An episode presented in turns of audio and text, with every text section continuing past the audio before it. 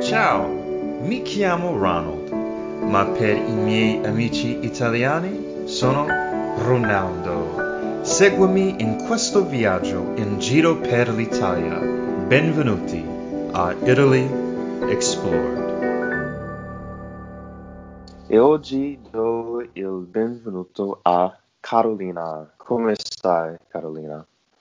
Ciao Ronald, Eh, sto bene, grazie. E tu? Sì, sì, ehm, sto bene, sono in ferie, quindi oggi Ah, posso rilassarmi, quindi sì, sì, sto molto, molto bene, grazie. Ehm, allora, ehm, sei un insegnante di italiano, ehm, mi piacciono i tuoi ah, video, ehm, quindi sono contento e grazie per essere qui. Grazie a Ehm, te. sì, di niente. Allora, raccontaci un po' di te, eh, di dove sei, cosa fai nella vita, cosa ti piace fare nel tempo libero. Sì, allora io sono di Napoli, che è una città del sud Italia, e, ma adesso vivo all'estero, non vivo in Italia, vivo in Slovacchia e per la precisione vivo nella capitale, Bratislava. Mi sono trasferita qui tre anni fa perché ho trovato lavoro qui in una scuola di italiano e ho cominciato a insegnare italiano. Poi successivamente ho trovato lavoro anche in un'azienda, quindi adesso faccio tante cose perché lavoro in un'azienda, ma anche nel mio tempo libero insegno l'italiano e anche nel fine settimana, la domenica per esempio, insegno italiano. E in più poi ho deciso di aprire questa pagina Italian with Carolina su Instagram e su Facebook. Quindi mi occupo anche della pagina, creo dei contenuti e ehm, insomma è un modo per me per stare in contatto con eh, gli studenti vecchi e nuovi. E nel tempo libero cosa faccio? A parte lavorare sempre, eh, mi piace, mi piace molto leggere, guardare serie, eh, ogni tanto faccio anche yoga, che va molto di moda adesso, quindi cerco di fare un po' di, di movimento e semplicemente mi piace stare con gli amici, chiacchierare, eh, sai, un po' alla maniera italiana, chiacchierare tanto, tanto, tanto. Ottimo.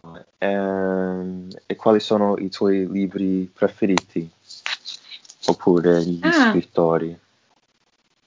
Beh, mi piace molto il genere distopico, che non è molto famoso, è un po' simile alla fantascienza, è un genere che racconta dei mondi brutti, quindi non utopici, non utopie, ma distopie. Quindi, eh, per esempio, il libro 1984 di George Orwell è uno dei miei preferiti, o anche Uh, Aldous Huxley è uno dei miei scrittori preferiti, quindi mi piace questo genere. E poi in realtà leggo un po' di tutto. Recentemente ho letto un libro di Isabel Allende, non so se tu la conosci, è una scrittrice sudamericana, credo. Ah. E ho letto il suo libro La casa degli spiriti e mi è piaciuto tantissimo perché è la storia di una famiglia ed è una storia raccontata molto bene. Quindi diciamo che in generale mi piacciono anche le storie raccontate bene, eh, perché non è facile raccontare bene una storia, una storia semplice, bisogna essere dei bravi scrittori. E quali sono i tuoi preferiti? Ah, una bella domanda. Mm. Eh, mi piace un libro che si chiama In altre parole di Jhumpa Lahiri.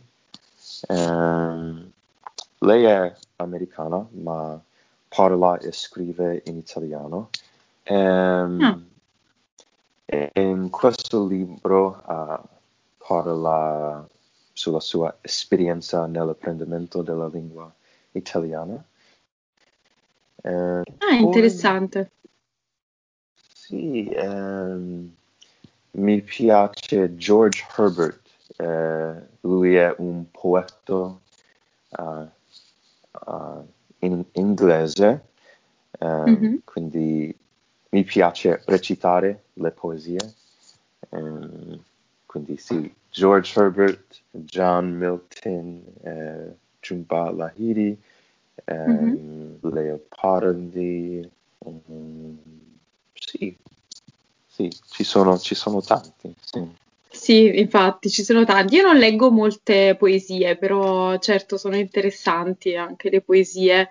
E poi devo dire che um, un'abitudine che mi ha cambiato un po' la vita è stata cominciare a leggere, leggere um, di mattina, appena sveglia, e soprattutto leggere in una lingua straniera. Io leggo di mattina eh, dei libri in spagnolo, generalmente, perché imparo lo spagnolo e sono, diciamo, a un livello abbastanza buono, quindi posso leggere dei libri in spagnolo. E la mattina mi sveglio e dopo la colazione leggo mh, mezz'ora un libro in spagnolo. Generalmente, come dicevo, è una storia. E, mh, e questo veramente mi ha un po' cambiato la vita perché quando leggevo di sera ero sempre stanca e non riuscivo mai a concentrarmi. Invece, leggere di mattina mi fa cominciare bene la giornata in modo positivo e mi dà un po' di energia, di positività per cominciare la giornata ed è anche un modo per me per avere un contatto con un'altra lingua, cioè lo spagnolo. Quindi una cosa che consiglio molto questa di leggere, leggere nella lingua che stiamo imparando. mm? Può Mm, essere un libro eh, in italiano, mm, se impariamo l'italiano per gli italiani, ma ci sono anche tanti tanti libri semplificati e divisi per livelli. Quindi eh, basta trovare il proprio livello e leggere qualcosa e si può anche ovviamente ascoltare quello che si legge e anche questo è molto molto utile. Sì, sono d'accordo, ehm, provo a fare la stessa cosa, ehm, studio nella mattina. ehm, adesso sto leggendo Io non ho paura, Ah, ehm, bello! è un, è un bel libro. E poi ehm, ho comprato l'audiolibro su Audible. Eh, sì, è molto interessante. Sì, è una Sì. buona abitudine ehm, per leggere nella mattina. Sì, sì, sono d'accordo. Ehm, qua- quante lingue parli? Io parlo italiano, che è la mia madrelingua, poi mi piace sempre dire che parlo anche il napoletano, perché io sono di Napoli, a Napoli si parla un dialetto che si chiama napoletano ed è un po' diverso dall'italiano, infatti è una vera e propria lingua, anche se non è riconosciuta a livello nazionale, non è una lingua ufficiale ma è una lingua perché ha il proprio vocabolario, la propria grammatica, eccetera. Quindi io parlo anche napoletano e poi parlo lo spagnolo mh, a un livello, diciamo, avanzato e l'inglese anche e il tedesco a un livello mh, adesso principiante intermedio. Quindi italiano, spagnolo, inglese, tedesco e napoletano. Ah, ok, ottimo. Ehm, mi piacerebbe imparare napoletano un giorno. Eh, Sì, eh, dai, eh, mi, dovresti mi- mi provarci. piace, mi piace il suono. Um, ho guardato uh, la serie um, che si chiama L'amica geniale su Ah, HBO. sì. Eh, hai mai guardato questo, uh, No, questa serie? non l'ho mai guardata, ma qualcuno mi ha detto che io somiglio un po' a una ragazza della serie. Non so se anche tu hai, hai Ah, notato questa ah, cosa. sì, sì, sì. Sì? Ok. Sì, sì. no, ma no, non l'ho mai guardata. Sì, ah, un po' ok. sì. Ah, E... sì, Ma è molto famosa. sì. Sì, è molto famosa questa serie a Napoli e anche i libri sono molto famosi, ma non l'ho mai guardata, però ho guardato per esempio Gomorra, che è un'altra serie in Ah, napoletano, e lì è possibile ascoltare il napoletano e poi si può ascoltare anche nelle canzoni. Per esempio, ho visto che anche tu hai ascoltato Liberato, che è un Ah, sì, sì. cantante molto famoso e anche lì si può, si può ascoltare come suona la, la lingua o il dialetto napoletano. Sì, sì, è molto bella, secondo me. Sì, sì. Sì, Ehm, hai, hai consigli, eh, per chi vuole imparare l'italiano? Sì, i miei consigli per imparare l'italiano sono un po' i consigli per imparare qualsiasi lingua. Mm, io consiglio di innanzitutto trovare un, un metodo e anche trovare e avere delle abitudini. Come dicevo prima, io per esempio ho cominciato ad avere questa abitudine di leggere in spagnolo la mattina, no? E le abitudini veramente ti cambiano la vita, cioè se tu ogni giorno eh, decidi di passare 15 minuti, anche solo 15 minuti con l'italiano e la fai diventare un'abitudine, questa cosa avrà dei risultati veramente molto molto grandi e importanti perché davvero basta poco, ma ogni giorno. Quindi se non abbiamo molto tempo possiamo dedicare 15 minuti, ma se abbiamo più tempo possiamo arrivare anche a un'ora e ogni giorno però dobbiamo essere in contatto con la lingua che stiamo imparando. Quindi possiamo leggere qualcosa, ascoltare qualcosa, eh, ripetere delle flashcard, eccetera. E quindi questo, questo è super importante. E poi ovviamente trovare un insegnante o un tutor o non lo so, un amico per fare una persona per fare uno scambio. Può essere qualsiasi persona, però per eh, parlare. Quindi io consiglio di cominciare a parlare presto, diciamo, non, non dobbiamo aspettare di essere bravi, bravissimi per cominciare a parlare, perché diventiamo bravi proprio quando parliamo, quindi dobbiamo cominciare veramente presto e cominciare a fare tanti errori, perché solo con, con gli errori si impara. Quindi anche un'altra cosa molto importante è non aver paura di fare errori, non aver paura di buttarsi, di provare, di cercare di indovinare le parole, mh, o sai, proprio si dice in italiano buttarsi, buttarsi, Buttarsi. Sì, buttarsi, buttarsi è come throw, throw yourself, tu puoi buttarti al mare quando fai un tuffo, ma puoi anche buttarti nelle cose, eh?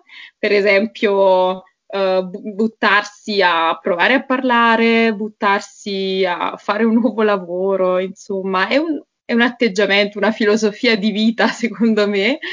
Eh, eh, non bisogna avere paura di buttarsi, perché soprattutto se si trova poi un bravo insegnante, un bravo tutor, eh, davvero queste paure poi vanno via e si può passare questo tempo a chiacchierare in modo molto positivo e rilassato. E anche bisogna non avere fretta, sicuramente. Quindi Mm, Sì, sì. non, non pa- paragonarsi agli altri e pensare, ah, lui ha imparato l'italiano in tre mesi, è diventato fluente. Sai, ci sono anche questi video su YouTube di persone che hanno imparato l'italiano in boh, una settimana. Non è possibile, secondo me. E anche non dobbiamo mai paragonarci a queste persone perché ognuno ha il suo percorso e bisogna essere pazienti e, e non essere troppo severi con se stessi. Bisogna godersi questo viaggio dell'apprendimento. Sei d'accordo? Mm, sì, sì. Eh, mi, mi piace il fatto che hai detto un viaggio. Un viaggio. Esatto. Sì. Per, per questo um, ho chiamato il podcast Italy Explored, um, un po' come un viaggio. Eh, mm, esatto, sì, sono sì. d'accordo, è un, è un bel titolo, un bel nome perché appunto non bisogna mai smettere di scoprire, esplorare, viaggiare nella lingua, mm, senza fretta, senza ansia. Grazie, grazie per i consigli. Quali sono le risorse didattiche che consiglieresti agli studenti della lingua italiana? Allora, io consiglio innanzitutto um, YouTube, è una risorsa molto molto utile. Ci sono canali diversi, di diversi tipi, per esempio per i principianti posso consigliare uh, Easy, aspetta, non so se mi ricordo per il nome, fa, Fun and Easy Italian. Oh, okay, sì. sì. Easy Italian perché lui fa dei video in inglese in cui spiega la grammatica e tante altre cose, però solo in inglese, quindi magari per le persone che hanno un po' di paura o sono molto principianti uh, e hanno paura di ascoltare cose video solo in italiano può essere una soluzione, però già dopo un mese, due mesi si può cominciare ad ascoltare qualcosa solo in italiano per cominciare proprio ad abituare l'orecchio. Per esempio, ci sono i canali di uh, Lucrezia, Italian with Lucrezia, di Stefano, Teacher Stefano, che anche mi piace mm. molto perché fa, fa dei uh, vlog e quindi fa vedere un po' la sua ah, vita. Stefano. Questo mi piace. Mm-hmm, eh, sì, è bravo. Lui ha aperto un canale un po' di tempo fa, giusto? Sì. Sì, credo che non sia da molto tempo e, ed è bravo, sì. Poi Sì. eh, ci sono anche altri come Piazza Square Italiano che fanno, sono due ragazzi che, una- un ragazzo e una ragazza che fanno delle interviste, quindi sono anche interessanti. eh, ti raccontano le esperienze di persone che hanno imparato l'italiano, come hanno imparato l'italiano, quindi può essere interessante. Quindi innanzitutto YouTube, si trova tutto su YouTube, tantissime cose. Poi magari usare delle app, eh, applicazioni che, eh, che possono, che vanno bene per noi, quindi potrebbe essere Bubble o Duolingo non mi piace molto, però vabbè, molte persone anche lo usano.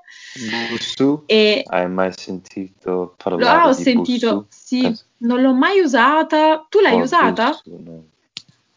Ah, no, no, ma molte persone dicono che questa applicazione è molto utile. Sì. Sì, sì, sì, l'ho sentito anch'io. E poi io ho usato un'applicazione che non è molto famosa, l'ho usata per il tedesco, ma esiste anche per l'italiano e si chiama Mosalingua. E io Ah, ok, la Mosalingua. sponsorizzo. La conosci? Ho sentito parlare del, del nome, ma non ho, non ho Ah. mai provato. Sì. Eh, non è tra le più famose, però io la sponsorizzo sempre, cioè anche se non, non- non conosco chi l'ha fatta sicuramente, eh, perché davvero mi ha aiutato tanto con il tedesco, perché questa applicazione è basata sulle flashcard.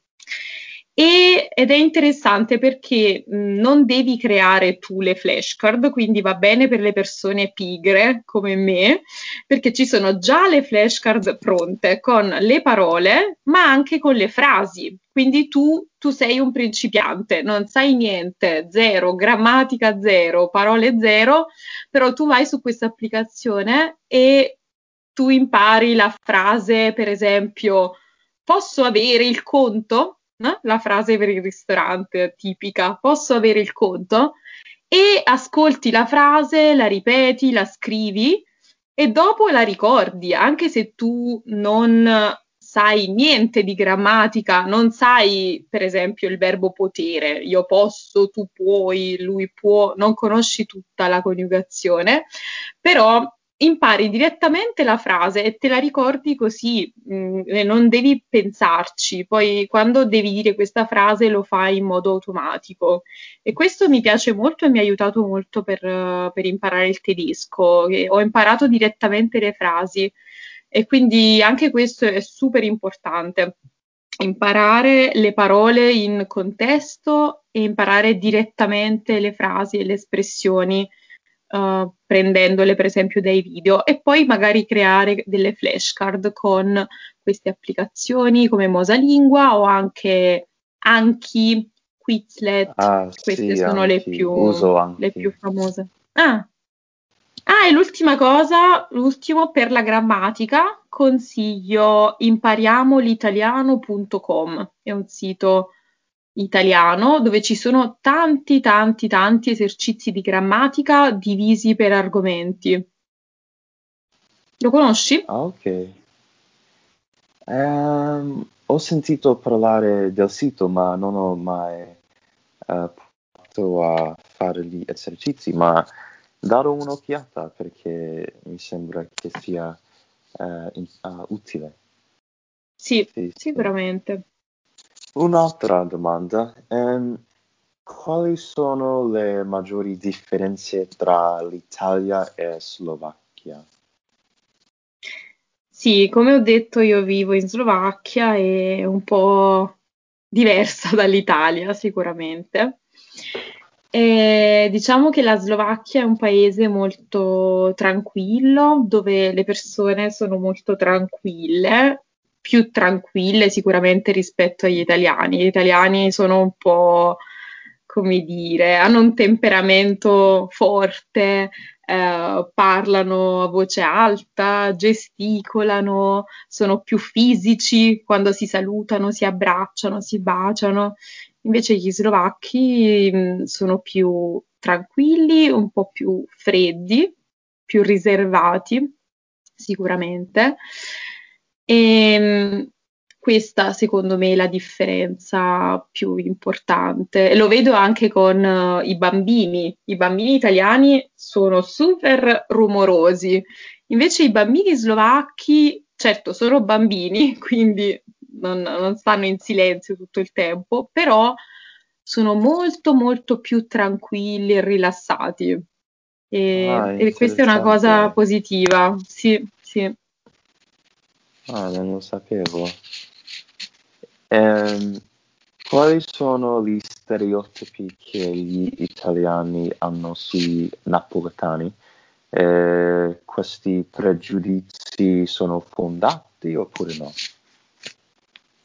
È interessante questa domanda. Allora, io sono di Napoli, sono di una città vicino Napoli in realtà, e sì, qualche volta ho sentito mh, mm, questi, parlare di questi pregiudizi e diciamo che adesso la situazione secondo me sta migliorando su questo aspetto, però sì, ci sono se- sempre stati dei pregiudizi contro i napoletani che sono appunto mh, l'idea che i napoletani siano pigri eh, che al nord si lavori di più, che al nord tutti siano più produttivi, invece i napoletani non vogliono lavorare, sono pigri, non sono molto produttivi e anche che sono un po' disonesti.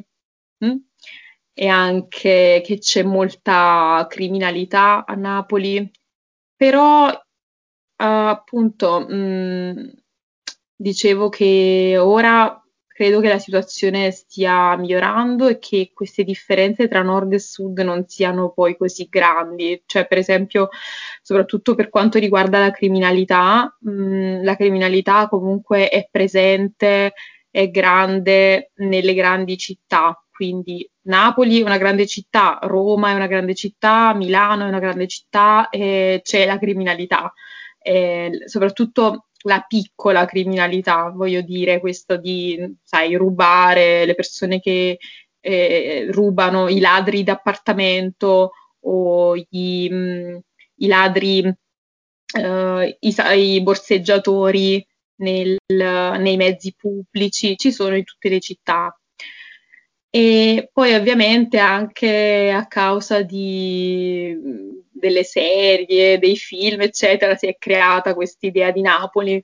Per esempio, Gomorra è una serie dove ci sono tutti questi camorristi che vanno a sparare ogni giorno, ma a Napoli non è così, cioè non è che tu esci ah, per sì, strada sì. e trovi il camorrista che ti spara ogni giorno, no, non è così assolutamente. Mm, ovviamente una, è un'immagine molto molto esasperata, però quella realtà esiste, esiste sicuramente, um, però questo non è un rischio per uh, i turisti che vengono una settimana a Napoli, capito? Mm, cioè se tu sei un turista americano che va a Napoli per una settimana, non devi avere paura della mafia, della camorra. Mm, devi semplicemente stare attento, non andare di notte da solo con uh, l'iPhone in bella vista in strada, sicuramente, questo sì. Però mh, mm, solo questo e questo è anche nelle altre città. Quindi questo. E poi per quanto riguarda la pigrizia, che ti dicevo, questo pregiudizio che i napoletani sono pigri, anche questo credo che non sia vero, mm, perché i napoletani appunto sono grandi lavoratori e soprattutto dove abito io, dove abitavo, dove sono nata, ci sono tanti lavoratori che, che partono pur di lavorare, vanno a lavorare sulle navi e, mm, e tornano a casa solo pochi mesi ogni anno per vedere la famiglia, perché non c'è tanto tanto lavoro, non ci sono tantissime opportunità, quindi tante persone sono costrette a partire, a, per esempio nel mio caso io sono andata all'estero a lavorare, ma come ti dicevo anche per molte persone che lavorano in mare sulle navi. E, e, lo fanno per la famiglia e lo fanno perché si sacrificano, quindi veramente i napoletani non, non credo che, che siano pigri eh, forse sono i, i, milanesi o le persone del nord che lavorano troppo invece, perché veramente sento delle storie di persone che lavorano fino alle 9, alle 10 di sera e questo secondo me non è, non è positivo per, per la, la, psicologia di una persona, non è qualcosa di, di bello di cui vantarsi, no? Cosa ne pensi tu? Di questo?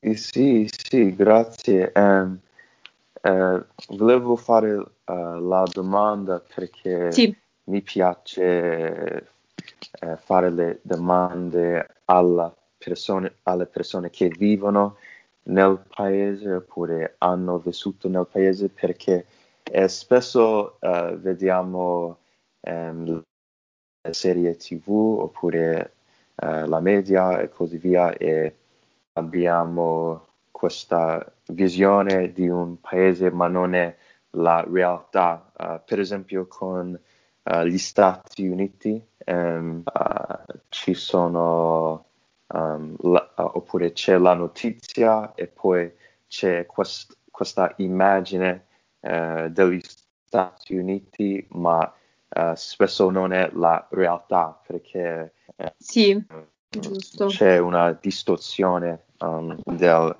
realtà. Esatto. Eh, è vero, questo succede anche per gli Stati Uniti, perché per esempio in Italia mh, mm, arrivano notizie mm, sugli Stati Uniti di persone che, che sparano notizie di sparatorio, persone che hanno ucciso qualcuno, no? E quindi si ha l'idea, per esempio in Italia, che tutti gli americani abbiano delle armi, che tutti vadano sì, a sì. sparare. Come dicevo, anche l'idea di Napoli dove sparano tutti, ma sicuramente non è così. E poi, ah, ti volevo fare poi un ultimo esempio su Napoli, che eh, diciamo che a Napoli c'è il, il bianco e il nero, voglio dire, ci sono due aspetti della società, della vita napoletana. Appunto, ci sono queste persone che sono criminali e ci sono sicuramente, uh, ci sono queste persone che si sentono al di sopra della legge, al di sopra dello Stato e poi ci sono anche tantissime persone per bene che invece sono oneste, che lavorano tanto e che subiscono le conseguenze di quello che fanno le altre persone. Ti faccio un esempio, circa un mese, due mesi fa, eh, un uh, uomo che faceva il rider, cioè sai, il corriere, quello che porta il cibo a casa delle persone, uh, era sullo scooter e dei ragazzini lo hanno fermato e lo hanno picchiato e gli hanno rubato lo scooter. Ok? E quest'uomo poverino a, a 50 anni eh, aveva perso il lavoro e adesso stava facendo questo lavoro come rider per guadagnare qualcosa, per mantenere la famiglia e gli hanno rubato lo scooter. E i napoletani hanno fatto una raccolta fondi eh, su un sito famoso di raccolte fondi e sono riusciti a raccogliere in due giorni forse 20.000 euro, che è molto di Oh, più wow. rispetto, rispetto al prezzo del- dello scooter. Cioè adesso quest'uomo può comprarsi una Mercedes con questi soldi. E, mm, e quindi questo ti fa capire che ci sono queste persone brutte come questi ragazzini che magari non sono neanche cattivi perché sono veramente ragazzini così giovani che Mm. veramente fanno queste cose, non lo so, per gioco, per ignoranza, per stupidità e non capiscono. E poi ci sono queste persone invece mm, che, che sono per bene, che subito sono pronte ad aiutare, che sono altruiste e quindi ti ho detto in pochi giorni hanno raccolto tantissimi soldi. Quindi ci sono due aspetti, due facce della stessa medaglia. mm? Oh wow, sì, sì, non, non lo sapevo, grazie. Ehm, quindi c'è il nero e il bianco. Sì. Esatto. Eh, Napoli è famosa per la pizza. Ehm, ci sono eh, dibattiti in Italia eh, tra le diverse regioni in Italia eh, su, su chi ha la pizza migliore. Ehm, se sì, ehm, cosa ne pensi? Mm, interessante. Sì, sicuramente ci sono ancora questi dibattiti e sicuramente i napoletani sono molto orgogliosi e molto fieri della loro pizza, quindi diciamo che la pizza napoletana è la pizza originale, io penso. Poi ci sono altre versioni di pizza che, che sì, si chiamano pizza, ma. Ah sì, in Sicilia, mh, anche al nord Italia fanno una pizza un po' diversa mh, e comunque molto dipende dal tipo di forno che si usa, perché a Napoli quasi quasi tutti eh, usano il forno a legna. Invece, magari in altre regioni, in altri posti, si usa di più il forno elettrico, soprattutto al nord Italia si usa il forno elettrico in alcune pizzerie, sicuramente più che a Napoli, e quindi la pizza nel forno elettrico è un po' diversa e mm, non è, secondo me, veramente la pizza originale. La pizza originale è la pizza nel forno, nel forno a legna. E, però si può trovare una buona pizza dappertutto e si può trovare anche all'estero una buona pizza. Quindi davvero, davvero dipende, eh, perché tutto dipende dagli ingredienti che si usano e dal processo che si fa. E ehm, magari tu puoi mangiare una pizza orribile, schifosa, eh, non so, a Milano o non so, a Rimini, ok? O a Bologna. Ah, io ho mangiato una pizza veramente brutta a Bologna, però Ah, forse sono stata, sfortu- sono stata sfortunata e poi ho mangiato una pizza molto buona qui a Bratislava, capito? Quindi dipende Ah, dal sì. procedimento. Sì, sì, sì, sì, perché poi basta, alla fine la pizza è, è molto facile da fare, però appunto bisogna saperla fare, seguire il processo di lievitazione, usare delle farine particolari, il formaggio particolare, eccetera, eccetera, e tutto questo influisce sulla qualità della pizza. Comunque per me la pizza napoletana è il top, è la migliore, è quella originale. Quindi io continuerò a supportarla e a mangiarla sempre, sempre, sempre. Ho mangiato entrambe pizze ehm, a Roma e, e poi la pizza napoletana eh, direi che preferisco la pizza napoletana. Bravo, ok. Possiamo uh, essere amici. Per, sì, per i romani che stanno ascoltando. eh, sì. Non vi offendete, ma voi avete altre cose, non so, fate, fate la carbonara, fate la matriciana, ma la pizza lasciatela a noi. Sì, sì.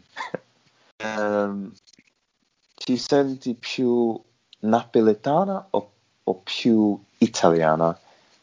Eh, quali sono le caratteristiche culturali dei napoletani?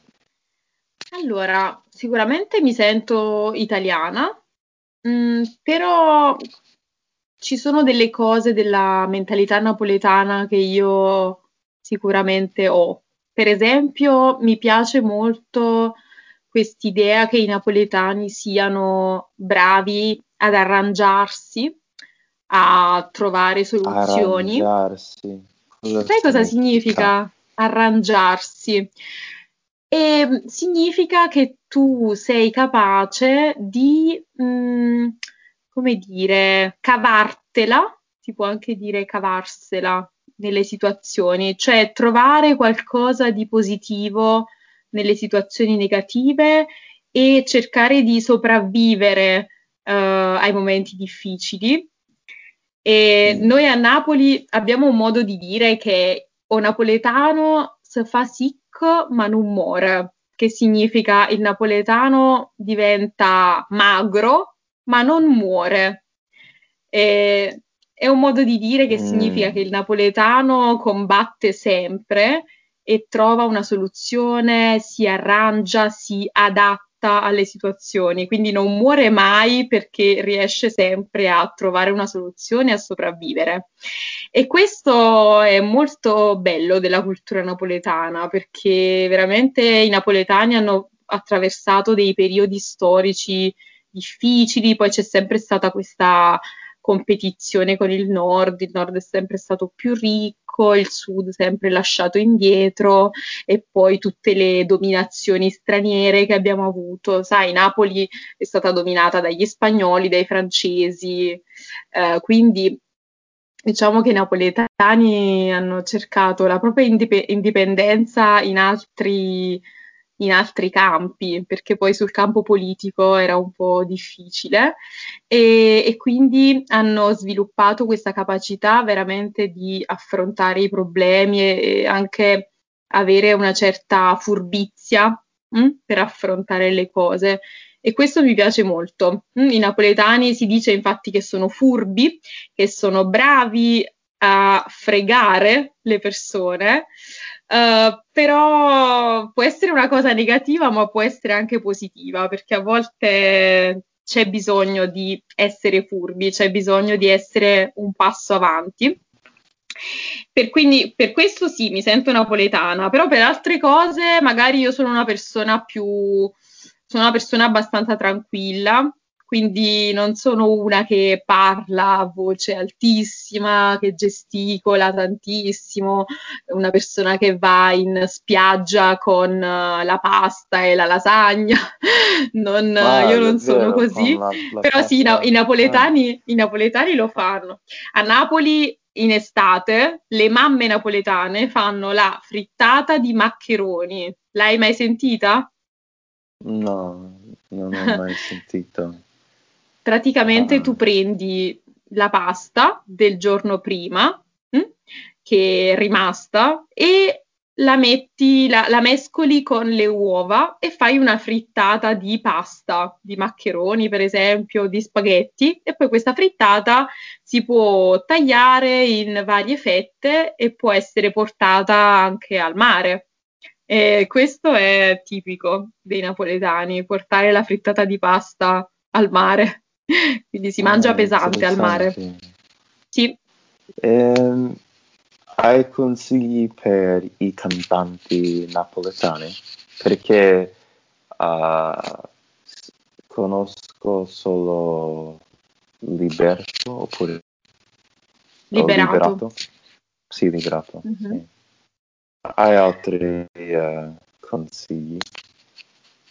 Sì, assolutamente. Allora, consiglio, oltre a Liberato, ehm, i Foia, si scrive Foia? F, mhm, F-O-J-A,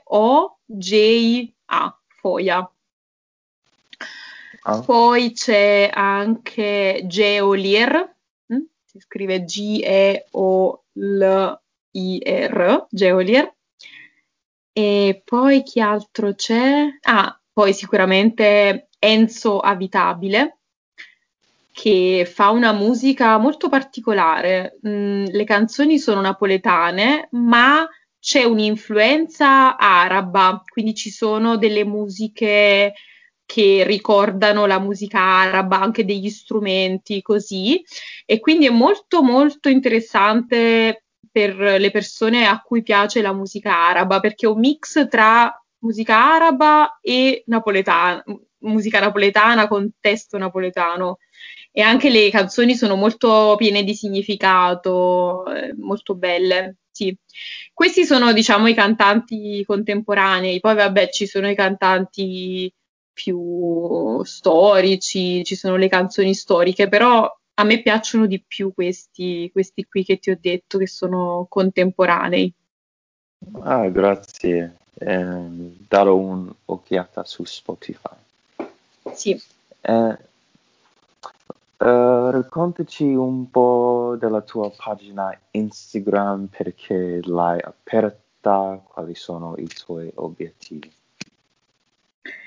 Allora, ho aperto questa pagina poco tempo fa perché innanzitutto ero un po' annoiata, quindi devo ammettere che l'ho aperta perché eh, con eh, un altro lockdown ero veramente un po' triste un giorno, un po' annoiata e, e avevo, mi mancava tanto il contatto con le persone. Adesso, dopo un anno con questa pandemia, mi manca tanto mh, poter eh, avere una connessione con le persone, no? E anche mh, non, non ho adesso tutti gli studenti che vorrei avere perché non ho tantissimo tempo. Quindi ho creato questa pagina Italian with Carolina per connettermi con le persone interessate all'italiano, per condividere quello che io so e per aiutare sicuramente le persone a imparare l'italiano.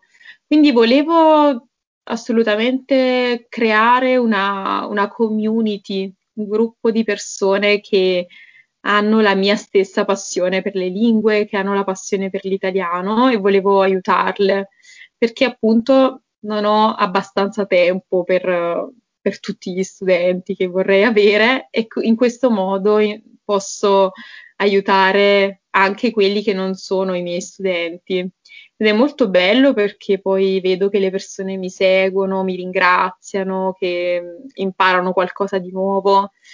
E io penso che si possa imparare molto anche su Instagram, perché Sì, sì. sembra, sembra strano, ma davvero è un nuovo mondo eh, che sì, sicuramente un po' più superficiale, un po' più veloce rispetto a YouTube. Cioè, quando tu vai su YouTube, tu prendi, non so, quei 10 minuti, 15 minuti e guardi il video, ascolti, sei totalmente concentrato. Invece su Instagram tutto passa così velocemente, questi video di 30 secondi. Però allo stesso tempo mh, impari tanto in brevissimo tempo, cioè impari magari ogni giorno qualche piccola cosa e, e questo mi sembra molto utile. Uh, per esempio, io seguo pagine di spagnolo, pagine di inglese, pagine di, di tedesco e devo dire che ho imparato tantissime cose in queste lingue semplicemente su Instagram perché è su- super veloce, quando ho 10 minuti apro, trovo un video di qualcuno che mi spiega qualcosa e, e boh, resta nella mia memoria perché, perché sì, perché è veloce, è solo un'informazione, no? E mi piace, mi piace molto, mi sembra una nuova, un nuovo mondo sicuramente che può essere utile per imparare le lingue. Mm. Sì, sì, sono d'accordo. Um, e grazie per tuo lavoro.